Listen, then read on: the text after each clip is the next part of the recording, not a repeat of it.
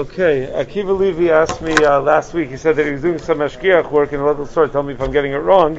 And uh, when it came time to do Afresh Chala, uh, Rabbi Schnall Shlita told him that Rav Shachter, Moraine Rav Shachter Shlita holds not to say the bracha as it's printed in the Siddur, uh, but to amend the text a little bit. So this was a matter of curiosity. What is the proper bracha that one should recite on the mitzvah of Hafresh Chala? This is something that obviously is done all the time. So I thought it would be a good topic to discuss uh, what bracha to say on hafrashas challah. So first, um, even though uh, there's a more fundamental question to ask, and that is that there are two mitzvahs of Hafrasha Chala. There's the mitzvah of Hafrasha and the mitzvah of Nesina Lekohen. At least when people were knowing Betara, there would be a mitzvah of giving that uh, that which you were mafresh to the Kohen. The Rambam in Sefer HaMitzvahs, Mitzvah Kuflam and Gimel, says that there's really only one mitzvah, which is primarily the Hafrasha. The fact that you give it to the Kohen, that's a chelak michalkei mitzvah. Whereas the Ramban in the Asagas, the Sefer HaMitzvah says, no, these are two separate mitzvahs. They're based on two different psukim. There's a mitzvah chala tarimu truma, and there's another mitzvah meresh sarisa sechem titl Hashem truma.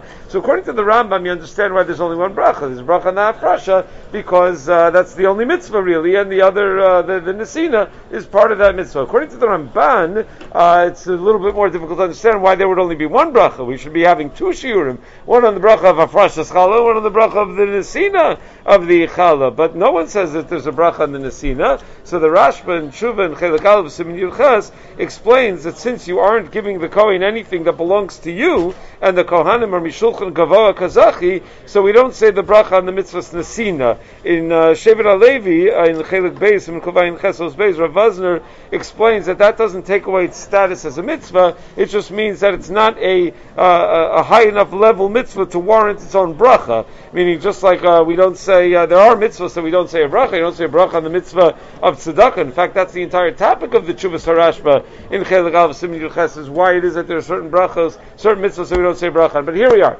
Uh, what bracha? And let's get to the topic. Uh, what bracha should one recite on a challah? There are four shitos in poskim as to what the bracha should be. Uh, how many different things can you possibly say already? Here are the shitos. Shita number one. The Rambam writes, Parakei Alachir Aleph that kol mafresh chala mevarich tchila asher kedishanu b'mitzvos of itzivanu lahafresh chala. Makes a lot of sense. That's what you're doing. The Meiri says the same in the second paragraph of Maseches Chala, as does the Rashba and Piskei Chala Sof Shar Harvi, and that's also the opinion of the Rash Mishantz in Parak Beis of Chala, the Orzaruan Simreish Chavhei, the Bahag in Ilchas Chala, the Ramban in the end of Ilchas Chala, and that's what the Ramah quotes the Halacha. Asher Kishon Lahafrish Chala. Interestingly, though, in Simon Shinchav Beis, the Rama writes that a Kohen who were to eat challah, he's also doing a mitzvah of eating he should say a bracha, Asher Kishon Lachol Truma. Well, wait a second. It's the same thing. Uh, he gave you when you're mafresh, you're mafresh challah, and you say the bracha lahafresh challah. Yet when the Kohen eats that very same item, what does he say he's eating? He's eating truma. So that's somewhat of a curiosity. Uh, the Rambam distinguishes between a case where one is mafresh for himself and a case where one is mafresh for others, where he says that if you're mafresh for yourself, you say lahafresh. When you're mafresh for others, you say al hafrashas. But none of the posts can bring that, so we're going to put that aside. Our entire focus is what that last word is. Is it lahafresh? Chala, that's the sheet of the Ramah, that's the sheet of the Rambam, that's the sheet of uh, all those Rishonim we listed before, or is it something else? What's the second possibility? Rashi in Sefer HaPardis, Simon Kuflam Aleph writes, Harotza lahafresh chala me'isa, Omer, Baruch Ata Hashem Elokeinu Melech Asher Kishom Mitzvos Mitzvanu lahafresh truma not chala, but truma. And that's also the opinion of the Sheiltos in Sheilta Ayin Gimel, and the sheet of the Raavad in the fifth paragraph of Chala when he's massacred on the Rambam, that why does the Rambam say Lafresh Chala? It should be Lafresh Truma. So Rashi explains, why does he say Lafresh Truma? Because Chala means the entire dough, the entire everything, the Uga, the Charara. There's no Hafrasha on Chala. The Pasuk says Chala Tarimu Truma, which means take one of your Chalas and make it into a Truma. But what you're actually designating, what you're actually separating is a Truma, it's not a Chala. The Gra explains the same thing, and the Gra points out the entire dough is called challah. The portion you take off of the Kohen is called truma by the Torah. The Ramah calls it challah because the Lashon Mishnah is to call that piece challah. But in Lashon Mikra, in the Lashon of the Psukim of the Torah, that piece is not called challah. That piece is called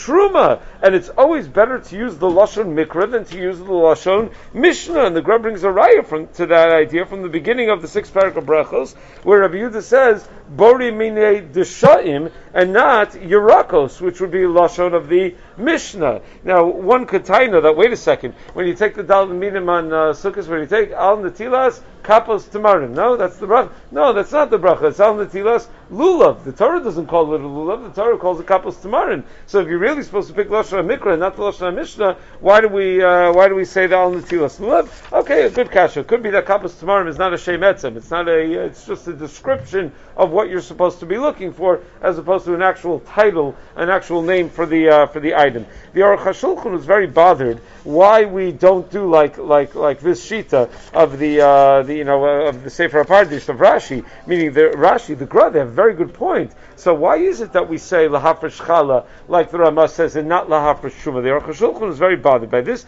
and he suggested the following approach. He says, "Ani omer shebevadei kenu." When they were mafresh beis chalos, when it used to be that if you had chala tamei, you'd be mafresh and send it or you'd put it in fire and you'd burn it and it, when it was tahar, you'd give it to a kohen. So then it was davar pashut that that which you would give to the kohen is called truma, because truma is a lashon of harama that you're elevating it, you're taking out from your portion, elevating, giving to the kohen. But that which was anyway going to be burnt, shalur was nikres chala, because uh, it's not truma, it's not being elevated. So uh, how could you say truma if it's going to be burnt? So therefore, he says we nowadays are only mafresh chala achas shomedes l'shreifa. Every chala that we that we're mafresh is going to be burnt anyway. So we make the bracha la'afresh chala. So he says, ah, so that explains our minog. Another justification to the practice is suggested by the Chalas Lechem, Simon Zayin Sivkatan Dalid, where he says that Reisias Hidurim Nitfas Lahafresh Chala,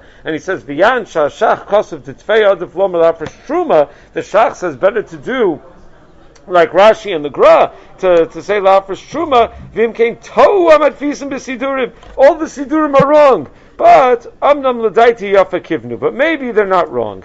Dine belashna olam koronos chala v'lo truma. Because people call it chala, people don't call it truma, right? When they go, when the women get together for a chala bake, they don't say, and now everyone we're going to do the mitzvah of hafrashas truma. They don't say that. They say Afrashas Chala. Everyone calls it Chala. Now the Rambam writes in the fourth paragraph of Hilchos Truma Salachat Hazayin that a Meskabi Lomer Truma va'Amar Meiser or Meiser va'Amar Truma Lomer Klumash Yopil Belivo Shavin. That what you say and what you're thinking have to be the same in order for it to work. So if that's the case, since most chalos, most of the time that you're mafresh chala, women are the ones doing it. They don't even they're not even familiar with the name truma associated with chala. So in lashon olam, it's called chala. So if they were to say truma, they wouldn't even know what they're referring to because what they're doing is uh, chala. It would be ein piv velibo shavin, and it would be invalid. And therefore, even though it's really a mistake v'yikradin, but based on the conditions of people's uh, ignorance, uh, it turns out that the sidurim got it right by accident.